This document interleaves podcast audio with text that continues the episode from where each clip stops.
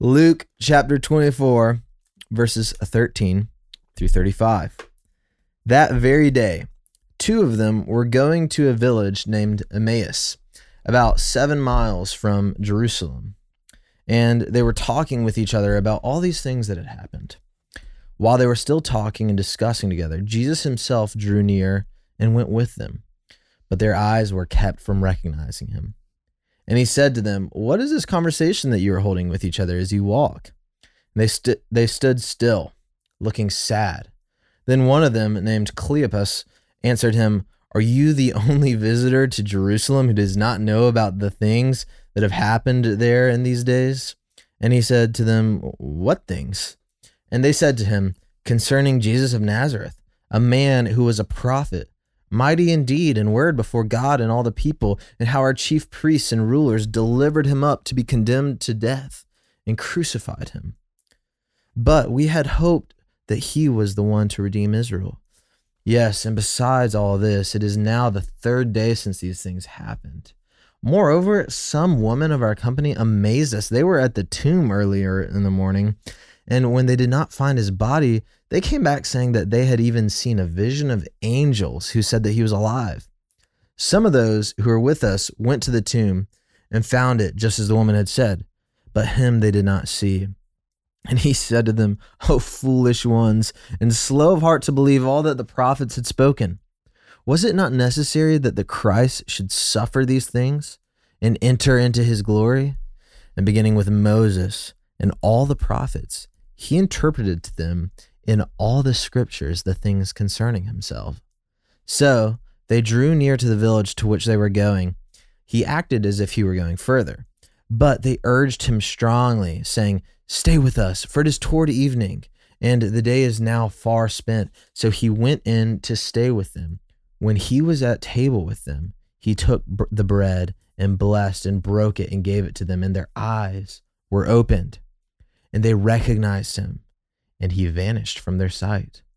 They said to each other, Did not our hearts burn within us while he talked to us on the road, while he opened to us the scriptures?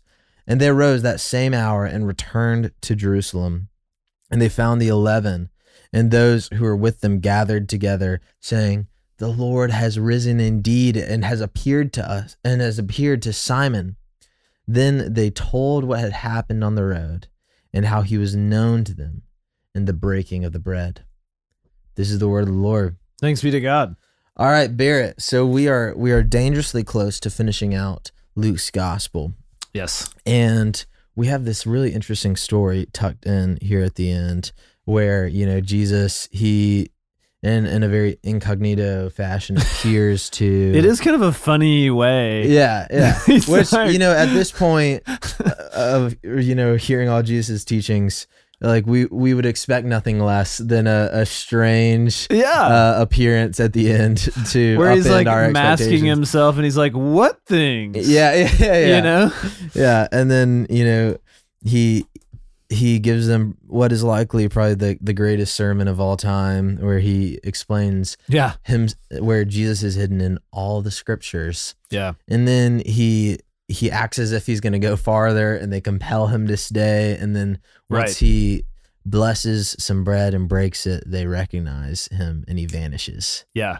What a what a story! So It is a crazy story. And I've I, I feel like there is uh some good stuff to learn here. yeah, Because do tell, do tell. Yeah, so like in in verse 26, it especially stands out to me when Jesus, you know, he he ends up revealing that it's it's actually him. And he's and he says, "Was it not necessary that the Christ should suffer these things and enter into his glory?" And begin with Moses and all the prophets, he interpreted them, and you're saying that's like the greatest sermon uh, ever, and it probably was. Um, so it's kind of interesting. Work with me here a little bit, Will. Bear, I am more than happy to work with you. Okay, thank you, because I'm going to need you for a second. All right. All right. Um, so he's Jesus is saying, was it not necessary that Christ should suffer these things and enter into his glory? He says it as though they should have known this. mm-hmm. the The problem is the Old Testament is like quite cryptic Mm-hmm. in terms of how these things were going to unfold. Sure. And it was actually like a great surprise the fact that Jesus was born of of you know of Mary and Joseph was a carpenter. They were from Nazareth. Mm-hmm. Um, he wasn't like of royal blood in the you know in the uh, in the um, palace of Sure. you know Yeah. King David's descendant and and royal blood and and you know a big to do um birth and you know obviously like born in a stable and there were shepherds that came to him you know the Yeah. whole thing was like very unlikely. very Messiah. unlikely Yeah. and so very unexpected and there was no one really in Israel that understood how these things were going to unfold Mhm. and even during his ministry, he tries to at certain times like let his disciples know what's going to happen. Mhm. And you know, at certain times it says that he's actually like concealing these things from them from like Yeah. really understanding it. So it's like well, that's kind of sneaky. I mean, Yeah. you're concealing it, but like now you're telling these guys on the road to Emmaus, like, didn't you know that like the Christ was supposed to suffer and enter into his glory? And so it so it's you know, and so I don't think Jesus is saying like it was so obvious you should have known all these things. Sure.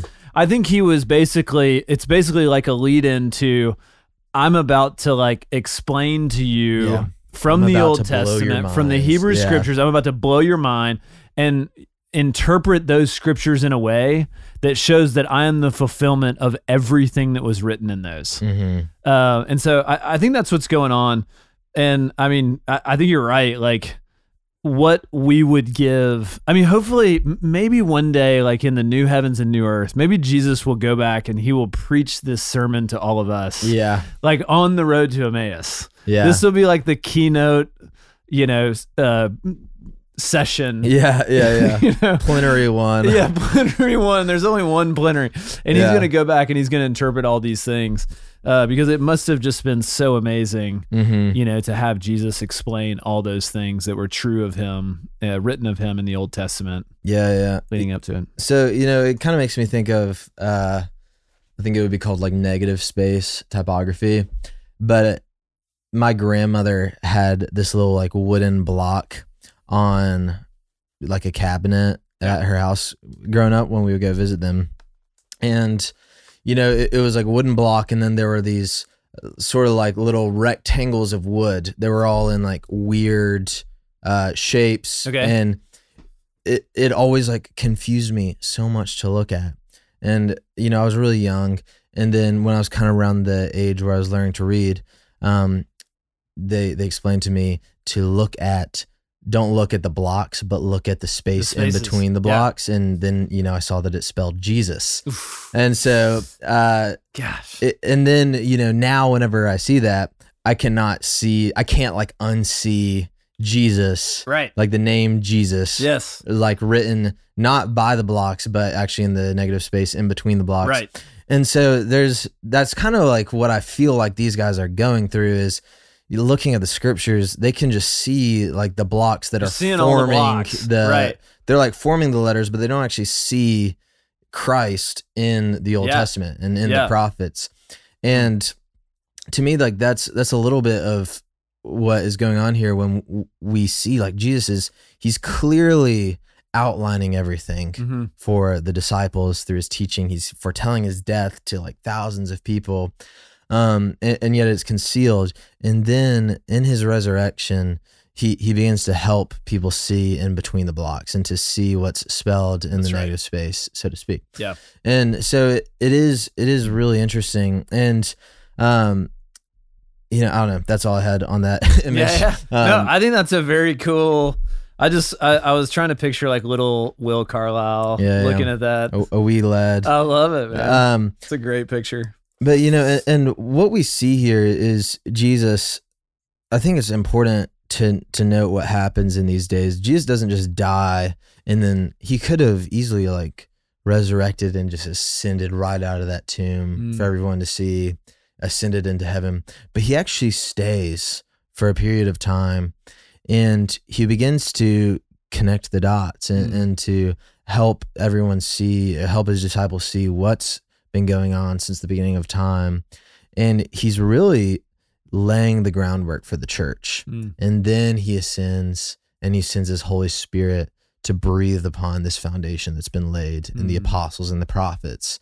And that's what's talked about for the rest of the Bible after Jesus' life is that the church joined together, uh, you know, a temple of living stones built Right. on the foundation of the apostles and the prophets. Yeah. And so I, I think that that's really what's happening here. Is Jesus in his kindness and in his wisdom is he's he's beginning to build the church Yeah. because you know frankly he he knows that we're too thick-headed to to take all the pieces if he just gone up but he he really imparts this this biblical theology this wisdom to his disciples. And so we see some of his wisdom and his kindness here. Do you have any other any other thoughts on Well, this? Well, I mean, you know, it's it's in a similar vein of what we're what we're saying, but it, I mean, it's definitely in line with this story.